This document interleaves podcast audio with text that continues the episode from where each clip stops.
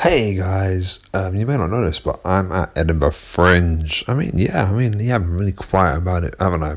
But yeah, I'm at Dropkick Murphy's bar with Charlene Johanna and Duffy Connors as the ticked boxes, and we'll be there every day until the 25th of August at 6:45. Um, however, before then, um, my guest today is Nick Everitt, and he is a stand-up comedian, and we talk about character comedy, how to take the skills from improv classes to stand-up, and also the sitcom Father Ted. So please welcome Nick Everitt.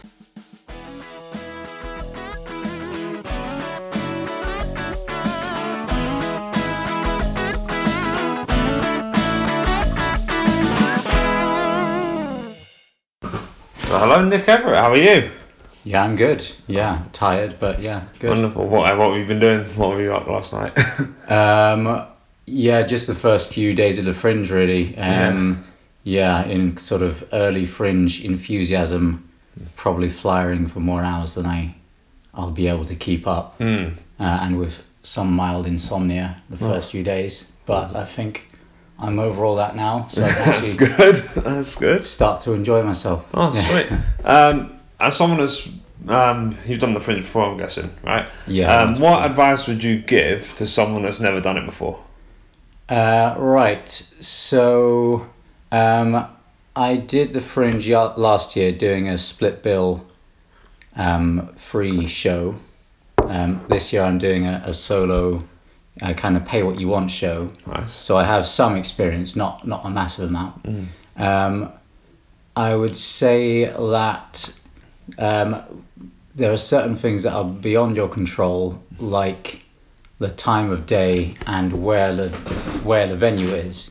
That will determine how easy it is to get people in. Yeah. Um, especially uh, for a free show, it feels like most of the audience is kind of ushered in in the last 10 minutes Yeah. in a wild dash, just shouting free comedy in five minutes at anyone who passes by. Um, so the, your audience will, will probably be directly related to how near you are to the center of things Yeah. um, and and on the time slot. Um, uh, for advice, I guess uh, it's just kind of knowing what you want to try and get out of it. Um, whether you're just looking for experience or um, you just want to learn how to put on a show. Uh, and yeah, focusing towards those goals really. Oh, brilliant. So, what got you into comedy? So I started off through improv comedy. Um, I'd lived in London for about two or three years, um, having moved to London for for work. Um, but I just found that once I'd kind of settled into work, um, I didn't really have anything else going on, so I was just kind of a bit bored Yeah. in life generally. So I was looking for a hobby, and improv seemed like a good one to do that would fit around work. Um, because with my work, I sometimes have to work late, so you can't really commit to that much stuff in the evenings. Um, but improv works okay for that. Um, and then through improv, that kind of I met lots of people who did other kinds of comedy. Um, I met a couple of people and we did sketch following on from improv. And then through sketch, um, I sometimes did kind of individual monologue type bits. So that was my first sort of experience of solo comedy. And from there, I started doing a bit of solo character comedy. And then I had the confidence to try stand up comedy hmm. in character, basically, hmm. because I play a character in my stand up. Um, so I would never have considered before I did any comedy at all. I'd never have just jumped straight into stand up because it's got a very fearsome Yeah. reputation, which probably isn't deserved given hmm. what the open mic scene is actually like. Yeah.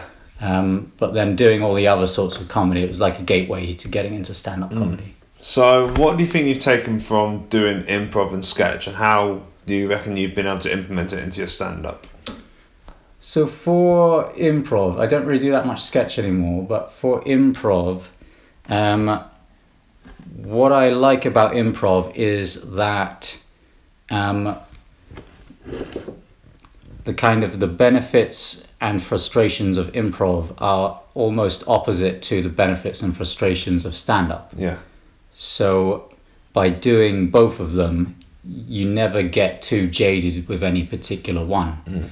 Um, so with improv, for example, you're playing in a team, so it's really supportive. It's very sociable because you're always performing with friends.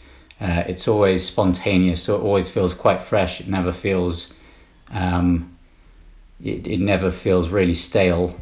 Um, but on the other side of the coin, it's more difficult than stand up to kind of organize everyone together to get gigs because you need everyone to be available. Yeah. Um, you you also can't kind of capture when you have a really good improv show, you can't capture that and perform it again. No. Um, so you know it's all very fluid, uh, and you can't sort of create something that can be formed, performed again and again and improved. But that's sort of where the fun of stand-up comes in Yeah. is that you can um, you can work on jokes over a long period of time, work on a particular routine, making it better and better each of the like 50, 100 times you do it. Yeah. Then at the end of it And all, you've some. got yeah like a something really good um, that you're confident performing. So um, I guess the improv helps a little bit also in like um, being able to think quickly for like crowd interaction and that sort Yeah. of thing. Uh, but the main benefit I think I get from doing both is that um, it, just stops me getting bored. Yeah. Yeah. That's fair enough. Um, so, uh, what's your writing process like? So so far, um, what I've done in my stand-up is I play a character who attempts lots of different genres of comedy um, and gets them all completely wrong. Uh, is a very deadpan character. Um, so so far, my approach has been to sort of to identify a particular genre or a particular um, type of joke or like a, a particular form that jokes seem to take, or even a cliche that I hear a lot in open mic, um, and then consider how someone might get that wrong by misunderstanding uh, why it's supposed to be funny. Um, so, for example, for observational comedy, observation should be something that everyone can relate to, Yeah. and sort of everyone nods their head um, when you when you say it. Ah, they share the yes, frustration. yes, yes, yes. So what I would do is I would pick like I'd do observational material about something that's uh, ludicrously obscure that nobody would would get. yeah. Um, now, probably after Edinburgh, I'm going to drop that gimmick and just use the same deadpan character, but performing, not performing to that kind of really tight theme. So I think I will need to start branching out my writing process and kind of trying to take ideas from anywhere I can. Mm. Yeah. Okay. So, who are your main influences in stand up, do you reckon? Um, I don't think there are specific stand-ups who I've based my style on. Um, in terms of the ones I enjoy the most, um, I'm a big fan of um, Steve Coogan, Alan Yeah. Partridge, Yeah. and those sort of really exceptional characters. And similar with David Brent, I suppose, these really great characters you can put in any situation, Yeah. have them talk about any subject, and they'll just be hilarious just because of the way they are. Um, and I also uh, really enjoy watching stand-ups who are kind of at the very top of their game and potentially are sort of the opposite of my style. So people like uh, Peter Kay, Yeah. um, and just seeing, you know, seeing a such a style that I could never hope to emulate, but just enjoying seeing um, the ease with which it looks like it's done. Yeah. Um, yeah, I also like uh, Stewart Lee. Um, yeah, I only really ever saw his stuff fairly recently. Mhm.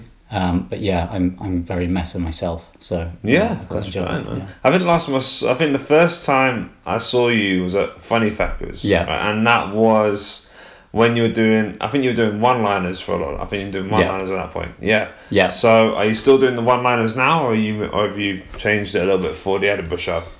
So, um, I guess I've got like an opening 10 minutes, which is one liners, fairly quick fire, moving through lots of different genres of comedy, um, getting them all wrong. It's sort of, um, I like that quick pace and almost teaching the audience what you're doing. Um, but then for some of my some of the stuff later in the show it is longer bits, like never anything longer than like three minutes or so. Mm. Um, but yeah, I've sort of been been moving into those longer bits partly because I'm running out of genres. So, well, it's only like there's only about five or six genres yeah, yeah, yeah, yeah. Um, yeah, I've sort of gradually over time I've been moving into trying uh, longer and longer bits and just sort of learning how to maintain people's interests. Uh, It's probably the key is probably like peppering those longer bits with short punchlines in between. Yeah. So how have you found doing that in comparison to the one-liner jokes? Um, it probably it's a little bit more difficult to sort of maintain your confidence if you've got a fairly long bit where you're expecting the first couple of minutes maybe not to have much laughter Mm-hmm. but then with a payoff in the last minute. Uh, I probably prefer the, the, the hard and fast one liners, uh, but increasingly I've found the one liners, the really good ones, uh, are so difficult to come up with. Um, really, really hard to get one that's just works every time. But when you do, it's yeah, it's really rewarding. Like, 'cause there's people that can do it like quick fire, like Milton Jones. Yeah, yeah, yeah. But that is, I, it's something that I, I really admire it. Yeah. But a bit like you and the Peter Kay thing, I know that's something that I could never Yeah. ever do because that's just not how I'm wired. I just got to be, I've got to do the long form stuff. I Yeah. can't, I can't think of puns constantly like that. But um, going back to like Alan Partridge, it's really interesting that you mentioned him because he's, as you said, he's been they have been able to put him in like literally Yeah. any situation because he's a guy looking for a job. Yeah. So with the character that you got on stage, do you reckon that they, that that character will be able to fit into any genre of comedy? Well, I think my the character I play on stage is probably more um, more of an extreme character than Alan Partridge. Partridge, yeah. What what makes Partridge perfect is the fact that um, he is um, just believable enough that you Yeah. can you can imagine him existing, and then you get all sorts of real world examples of present presenters doing Partridge-esque gaffes Mm. um, but still weird enough that you can get a lot of comedy from him. Uh, I think my the character I'm currently playing is probably only really fits um, in the the show I'm doing now with that very structured um, approach. So going forward after Edinburgh, I will probably be moving more towards rather than a character, just like a characterization, so a slightly mm-hmm. more exaggerated version of myself. Yeah. Yeah. That's what I was going to ask. That's what I was Yeah. going to ask you next because a lot, what a lot of stand-ups say, and I sort of agree with this. When you're on stage, you're not technically being yourself. You're being an exaggerated version of Yes. yourself. So how do you think you're going to transition from the character to just being a characterization of Nick Everitt? So I found that as I've been doing, uh, working on an hour show, um, I've included a lot more audience interaction, um, and I've found increasingly that um, more of myself has naturally been coming through in the kind of back and forth with the audience. Um, when I'm doing like a tight five minutes and I'm just doing the scripted jokes, it's very, very robotic. I'm just delivering the lines. Um, but with the hour, I think you've got to allow yourself a bit more time to be yourself. And so naturally, I've been performing a little bit more as myself. Um, How have you found it? Yeah, yeah. I mean, it's it's been it's been okay so far. I think when what I will find difficult is once I drop most of my material post Edinburgh and start working towards um, a slightly more conventional stand-up approach. I'll almost need to start from square one Yeah, and learn how to tell jokes as myself. yeah. Yeah. So that's something that I'll have to have to adapt to. Mm. Yeah. Okay, that's that sounds like a really interesting process. Yeah. Um, do you reckon you might go on a writing course for that, or a comedy course, or do you reckon you might just do it straight from the open mic scene? I- I'm going to do it on the open mics, I think. Um, That's I think that's honestly one of the best ways to do it. yes, yeah. Um, I think probably I will try. Um, often stand-ups will sort of get take an opinion mm. and try and make that funny.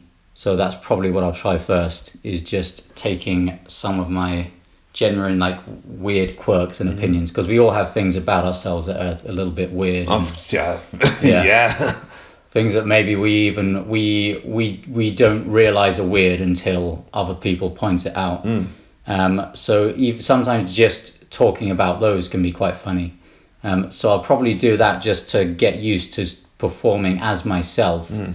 and I'll probably keep keep some of the um, sort of exaggerated deadpan style Yeah. um, that I have already, just bringing a bit more of my own um, personality into it.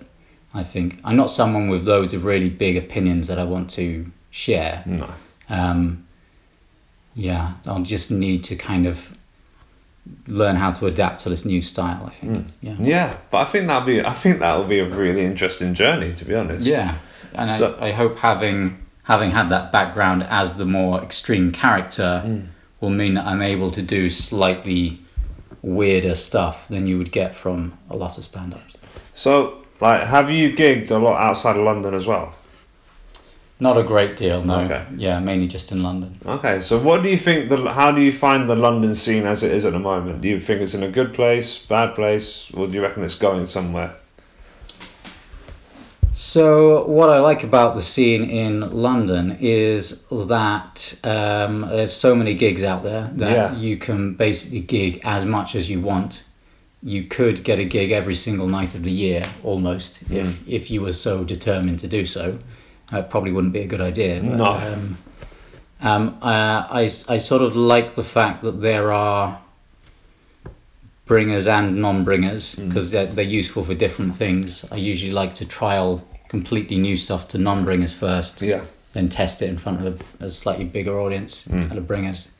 Um, there's a few few bringer gigs that are sort of gigs that I've done a lot and they've always gone well and it's Mm. always been a really fun night. Mm. So it's nice to have those kind of as close to a, a certainty as you can get. Yeah.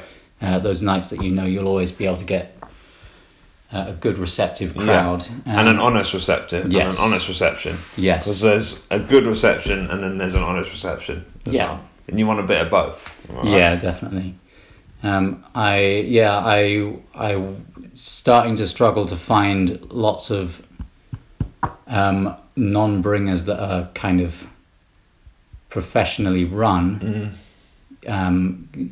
Because I, I don't mind performing to just a room full of comedians. The the problem is only if um, if everyone leaves after their set and you're left after spending a whole evening sat in a room Oh, performing to two people. Oh, that's the worst. Yeah. I actually, I Yeah. cannot stand it when it's a room full of comics and they just Yeah. leave halfway through. It's Yeah, like, yeah. guys, you, I've sat through your rubbish. You got to sit through mine as well. Come on, we're in this together, supposedly. Yeah. But um, South Kensington is now completely non-bringer, Oh yeah, yeah. That's a really good one. and that yeah. always get on a Saturday night. That always gets that always gets a good crowd. Yeah, yeah, yeah. It's it's um especially valuable are those non-bringers that get a crowd of real Mm. people because even if you're at a bringer gig, the guests um they will quite often be comedians or the, the friends of comedians Yeah. who are sort of there to be supportive. So it's it's it's probably a nicer, more up for it crowd than you would naturally get. Maybe Mm. you, you maybe need to do a bit less work to get get people on side. Mm. So those non-bringer gigs where you get a genuine audience are very valuable to kind of test it in front of a a completely different audience, really. Yeah. I I think um, I think it's great that there's so many gigs in London, but I think that's also its detriment as well. Because if you gig outside of London, there's no such thing as bringer gigs. yeah. Because there's even though yeah there's few there's um there's almost just as many comedians. There's fewer there's fewer comedy clubs. Yeah. Right. But they're still easy to get spots on them, and the promoters don't find it as hard to actually get an audience Yeah. because there aren't as many there isn't as much competition. Yeah, I, having not really gigged much outside of London, I don't really don't really know what that's like. Mm. Yeah. Apart from apart from Edinburgh, apart from Edinburgh, I Apart from Edinburgh, which is a law unto itself, really. it really it really is like it's almost like being back at university again Yeah. for me, and it's it's a real I really like. I mean, it's only four, three or four days in, and like I've I, and I have this is my first fringe. Yeah. I'm really really enjoying it so far. Yeah. Um, what's been your best gig and your worst gig so far? You don't have to mention names if you know. Uh, right. Let's see. Um, best gig. So I think probably um, one of my favourite gigs was pretty early on um, at GMB, um, which is a really good gig, and it was probably the first time that I'd managed to get an audience to laugh, like a, a reasonably sized audience to laugh pretty consistently for the whole five minutes. Um, and I'd been quite nervous going in just because I'd um, I'd mostly done non-bringers up till then. Um, and it's sort of the first time I felt like, yeah, okay, yeah, I can do this now. And after that point, it was more about kind of trying to improve rather than just getting over the nerves. Yeah. Um, in terms of worst gig, um, with my style, uh, which is a little bit niche, you can get audiences which uh, don't like it at all. Um, and probably the worst one was um, a new act competition uh, on the south coast. One of the few times I've gigged in Portsmouth, which is where I'm from. Um, and the lighting was such that I couldn't see anyone's faces, so it looked like the sort of the sort of crowd of black silhouettes that you might get in a nightmare. Oh God. Um, and nobody liked what I was doing, um, so there was no no noise. Um, yeah, and that was one of the one of the first times I I bombed massively as well. Um, but as with anything in stand up, the more you do it, the more you get used to it, the less you care about it. yeah. Um, and I'm quite new to doing solo, like solo shows. Um, but that's what I'm finding now is that each time you do it, you get less nervous about it. Mm. If it goes well, if it goes badly, in either case, you're less elated or distraught. It's the more you do it, the more you're thinking about how you can improve it. Mm-hmm. Yeah. So how do you recover from both a good gig and a bad gig? So for a good gig, um, you just like to bask, probably. Just bask a bit. Um, little bit, little bit of hubris come in. uh, fantasize about becoming a great, uh, great famous comedian. Uh, for the bad gig, uh, I'll probably mope around for a while and think about getting rid of my whole back catalogue of jokes and starting again, which is almost what I'm doing anyway. Yeah. Um, but yeah, I guess I've I've always I've been doing this three years now, and I've always had this very deadpan character-based style. And for that entire time, I've always had it in the back of my mind. Maybe I should be doing something more conventional. Um, so anytime there's a bad gig, that's sort of that's I've taken that as evidence that I Yeah. should be doing something different. Um, but then again, I've had enough good gigs that I know that this what I'm doing now is something that people have enjoyed, Mm. so it's worth sort of it's worth enjoying it as well. Mm. Yeah. But like you also and you also got to remember that like even if it's not conventional, Yeah. doing the conventional stand up might just not be what you need, what you want to do. It's just it's Yeah. all about you feeling comfortable on stage and comfortable in what you're doing. Yeah, I, I, what I what I aim to try and find within the next year or so is uh, the balance where um, I'm being conventional enough that um, everyone feels at ease, but um, sort of weird and unique enough that I feel like I'm being allowed to be as creative as I want to be. And I, I always want to be doing, I certainly would never do a joke that I don't find funny, Yeah. even if other people did. And I don't think I'd be capable of that either, No. I don't really have the sort of personality to pull that off. So yeah, I think it'll be about finding the balance. Mm. Yeah. How do you reckon you'll start going about doing that? I think I'll just have to do as many open mics as possible. Mm. I mean, straight after Edinburgh for a couple of months, just throwing loads of shit at the wall and Yeah. seeing, like, if I can find something, yeah, anything I think might be funny, try it out. Mm.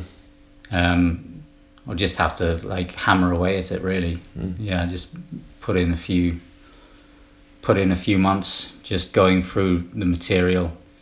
Um, seeing what I can get out of it. Mm. So, um, what do you think of comedy competitions?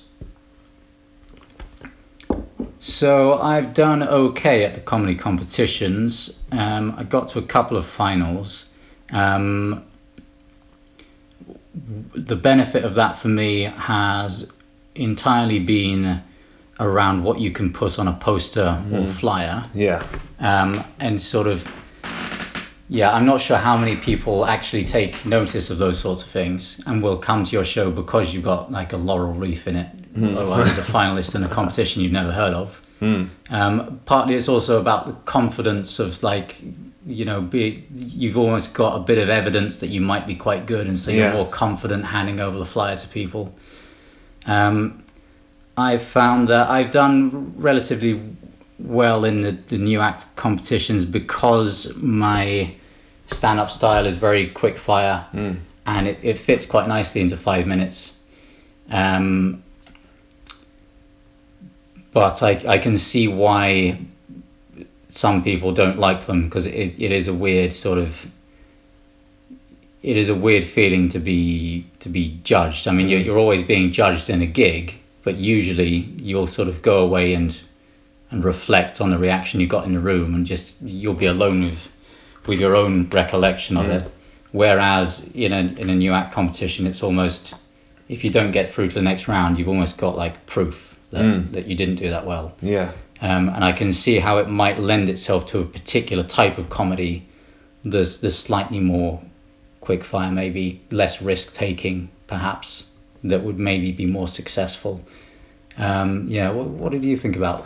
My, Yeah. um, I've sort of, I'm coming around to them, to Yeah. them a little bit. Um, I did a heat this year. I can't, remember, I can't remember what the competition was called. Yeah. Um, but it was in Baker Street, so whatever gigs in Baker Street, whatever big gigs in Baker Street. Um, so I, I, I did well at the gig, didn't get through, Yeah. but that's perfectly fine. But my initial, my, my initial problem with it was that it's sort of X factorization, the X factorization of Yeah. comedy, and that I really disagree. I really disagree with that. Yeah. Because it's actually, I tell you what, I've done two competitions. I forget, I forget that one of them was actually a competition. Um, I did a one heat in Reading as well. Yeah, And that was that was interesting, but it was fine. But yeah, I just don't like the fact that you're no matter what an audience thinks about you, right? Your comedy is judged, and whether you're good, whether you're so-called good enough, yeah, is judged by three people who probably don't do comedy themselves. yeah, yeah. Um, yeah, and I I think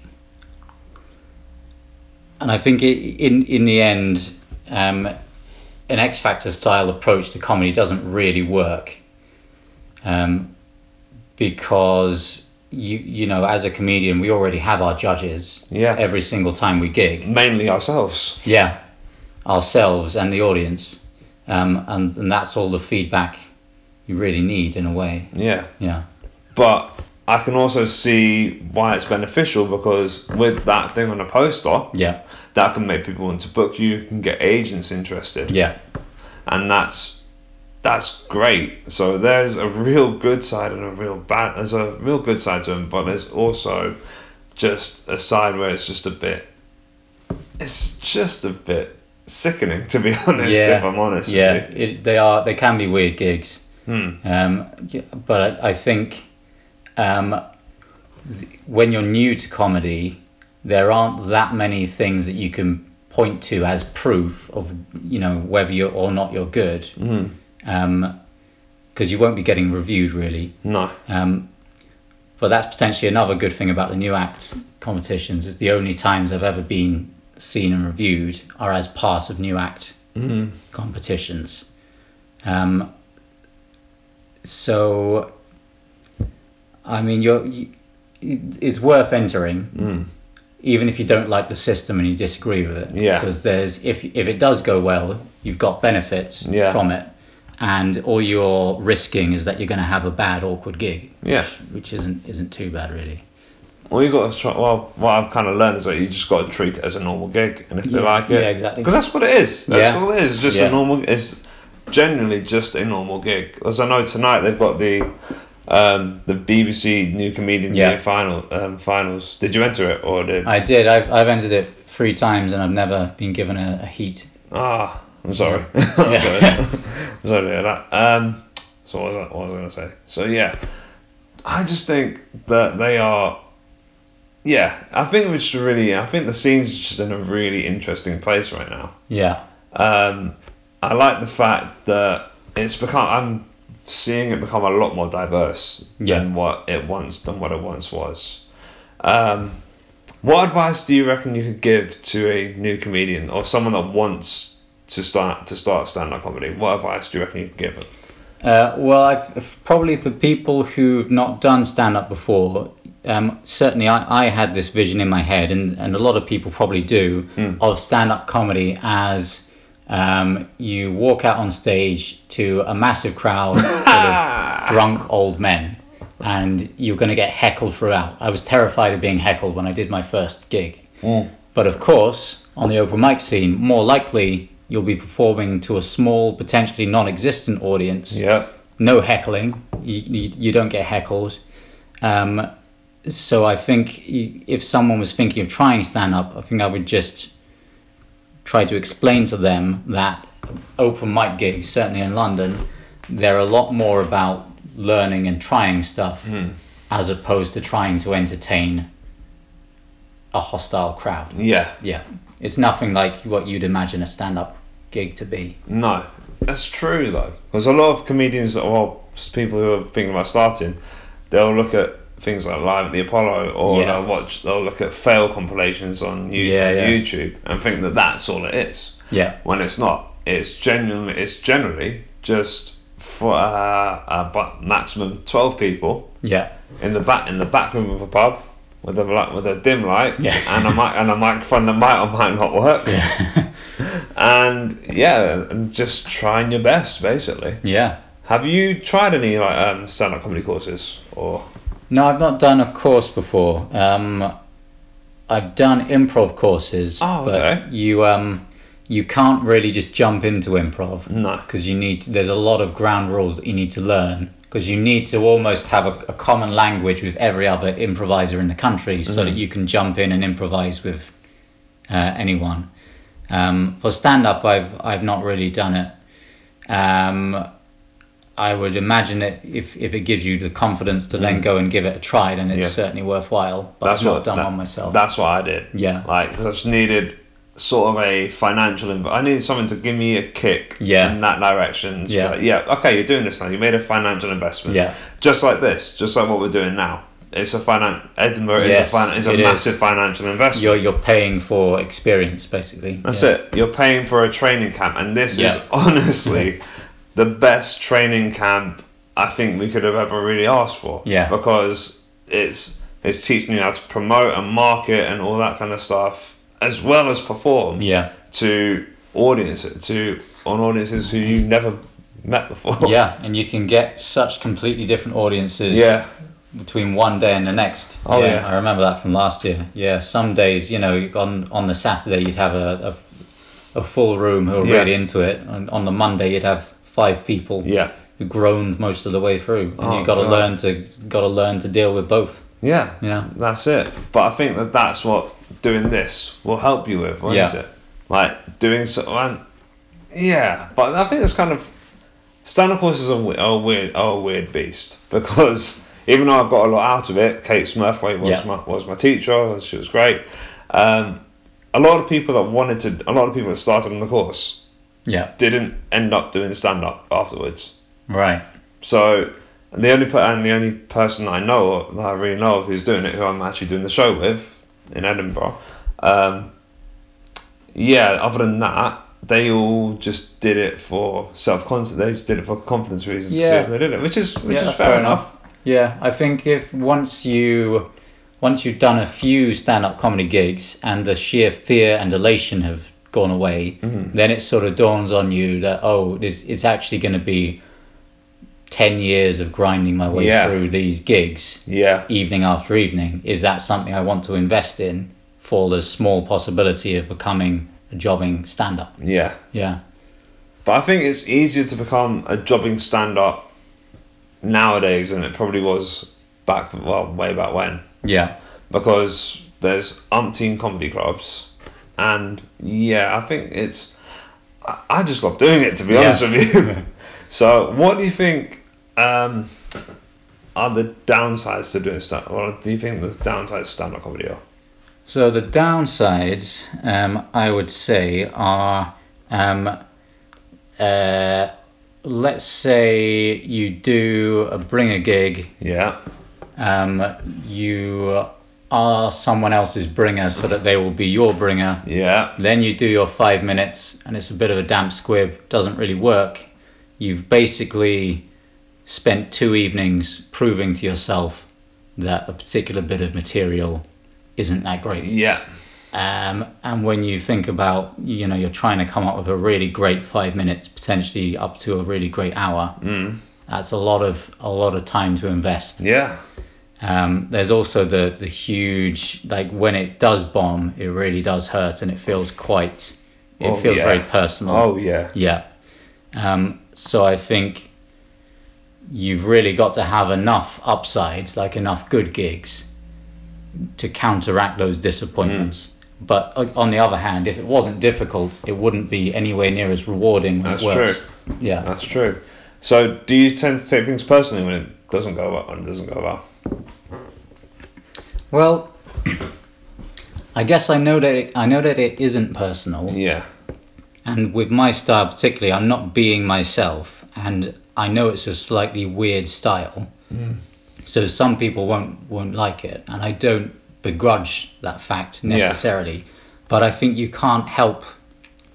It can't help but feel a bit personal. Yeah. When it actually happens. It's true. It's irrational, but it does it does feel isolating almost. Yeah. Uh, yeah. because it is you on the stage. Exactly. You're sort of giving everything and Yeah. putting yourself out there, and when it, It- doesn't work, it yeah, it does hurt. even when it's not you, even if it's not you personally, that you're, they're doing, you're doing a character Yeah. or characterization.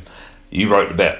Yeah, you're saying, I think this is funny. I think it's funny enough to entertain you people, and if that's not the case, then it yeah, it does hurt. But then at the same time, you could try that joke that doesn't work one evening, Yeah, and then try the next evening and it kills because it's yeah, crowd. absolutely. Yeah, yeah, But we're not at a stage where, well, I'm not at a stage where I've found my audience or I found my audience yet. Yeah. it's just like because we're not because nine percent of the time we're performing to people who just turned up. yes, yeah, exactly. Um, once you've like if if you've been doing it 20 years and you've Yeah. cultivated yourself a following, then it, it's gonna be it's gonna be easier to be really idiosyncratic about it. Yeah. Yeah. I love the notion as well by non comedians that certain people just pop up out of nowhere. Yeah. Like Yeah. Micky like Micky Flanagan or Yeah. Kevin Hart, who've been gigging for absolutely ages before they were even allowed on TV. Yeah. Right? They just popped there apparently they just popped up just on a on a panel show out of nowhere. Yeah, I think when you haven't done when you've not been involved in stand up, Yeah. um, you, what you picture the stand up scene as is uh, performing to angry men in pubs or it's live at the Apollo. Yeah. It's one no or the other. between. And if you're not on TV, you're a failure. Yeah. Um, but there's a, I mean, it's a massive pyramid um, underneath all of that. Oh yeah. Yeah. There's a there's like a massive upside down period. There's like a massive uh, there's there's growth under the ground basically. Yeah, yeah, A lot of growth under the under the ground that people just don't see. yeah, And I'll be honest, I was one of those people who who saw it like that. yeah. I Me saw, too. Yeah, I saw Rob Beckett one day uh, on yeah, I was like, oh, who's he? yeah, Like, never seen him before. He's not. He's not. Um, he's not John Bishop or any of them. Yeah. Who is he? So yeah, there is that. But Father Ted. yes. Hello. So, what? Okay. So, who's your favorite character in Father Ted? Um, favorite character. I don't know if I have a favorite character. I think, um, I think it's just the way the way it all interacts together. Um, you know, it, it would be difficult to say my favorite character is Ted because he's a straight man. But Yeah. somehow all the the funniest stuff happens to him. Yeah. Because that's how the show works, basically. That's right. Yeah. Um, I think my favorite character is the tea lady, Oh yeah, Mrs. Doyle. Mrs. Yeah. Doyle. Yeah, she's just. I mean, uh, yeah, she's a catchphrase character. Like, Yeah. but she does it so perfectly, Yeah. and she is just hilarious to watch. And um, I like Ardal O'Hanlon in absolutely absolutely everything. Yeah. Um, and also Father and Dougal as well. Yeah. Fantastic. Um, so do you think that they could set like with today's political climate? Do you reckon that they could do Father Ted today, Well, as it was as it was back then? yeah. I mean, I don't see why not, really. Um, Or with everything going on with the Catholic Church? That's what I meant. Yeah, I, I don't I don't think that would stop them necessarily, um, because it's sort of it kind of pokes fun at the Catholic Church. Yeah. But in a way that seems, I mean, I'm not Catholic, so I, I Me neither. know, Uh, in a way that seems sort of fair. Yeah. Um, and I mean, I think a lot of the stuff that's that's come out about the Catholic Church recently has sort of been known about for, quite a while. Yeah. Yeah. I don't think there's. I, I don't recall anything that was in Father Ted that would be massively um, controversial today. Yeah, I think. I think the fact that they've made um, the fact that Ted is basically, in a lot of ways, quite a reasonable, intelligent guy. yeah. Um, that sort of means that it gives them license to make the other characters kind of weird, grotesques. And Yeah. It, doesn't seem like offensive that that would be the case because you've got the straight man there to kind of to, to hold things together. I Hmm. think. Yeah. Yeah, that's right. And the setting is, ju- I think the setting of it being on a really small island, really small island, Yeah. isolated island in Ireland, funny enough. Yeah. Like, is genius because he's sent to this, he's sent to this monastery to sort of help out, isn't it? To sort of help it out, isn't he?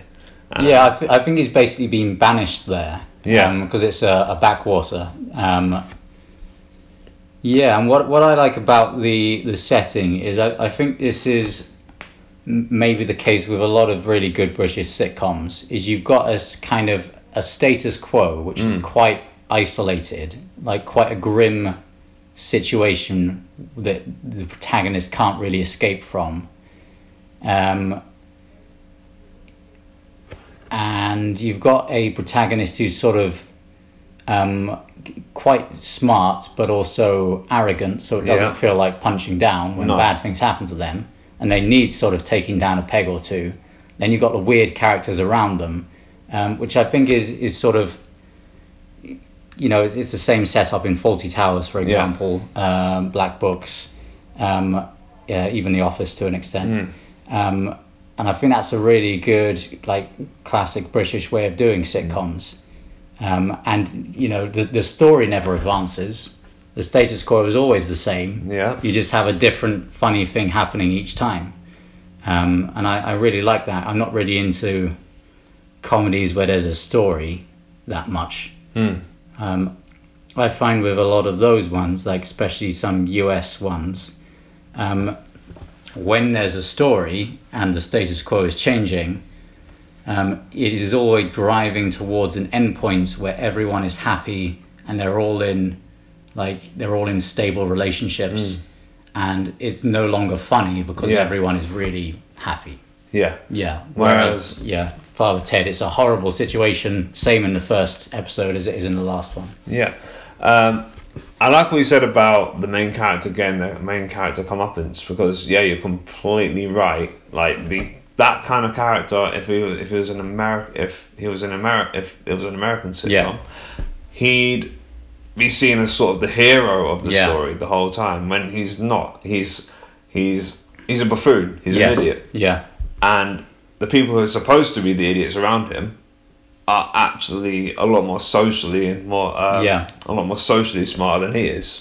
But Yeah. he's too up himself to realise that. Yeah, like D- Dougal's probably the, the happiest person in the world. Yeah. because, you know, ignorance is bliss. Yeah. Um, yeah.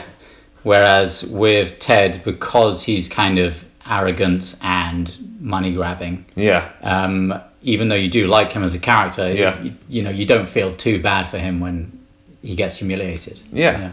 But that's a, I think that's a very British way of doing comedy yeah. though. Yeah. Because we do like to see we like to see someone win. However, we also like to see someone who thinks they're amazing Yeah. get taken Get down and yeah, get Yeah. what they deserve. Exactly. Whereas the Americans like success. Yeah, So- exactly. They like success, Yeah. but that wouldn't work for. I don't think that would work as well for British audiences. Yeah. And I think that, and I think they're sort of starting to cut on to that Yeah. because they're remaking everything that we make. Yeah. All right, Nick. So because we're done, I've got to actually sort of get ready soon. All right, because I've Yeah. got to go and fly. Cool. But where can they see you? where can they see you? Right, so my show is called Nick Everitt, The Deconstruction. It's on at 4.55 at The Caves, uh, just the spare room. Ah. Uh, every day other than the 12th. Ah, fantastic. And where can they find you on social media? Uh, so on Facebook you can find me at Nick Everitt Comedy and on Twitter at Nick Everitt. Ah, that was absolutely wonderful, man. Thank you very much Cheers. for coming on. Thanks for listening, guys. As always, you can catch me on Twitter as your as at your boy Gibbo, um, on Instagram as at GibboGram1, and as always, you can catch myself, Charlie Jahan, and Duffy Connors as the tick boxes from today until the 25th of August at Dropkick Murphys at 6:45 p.m. All right, guys. See you soon.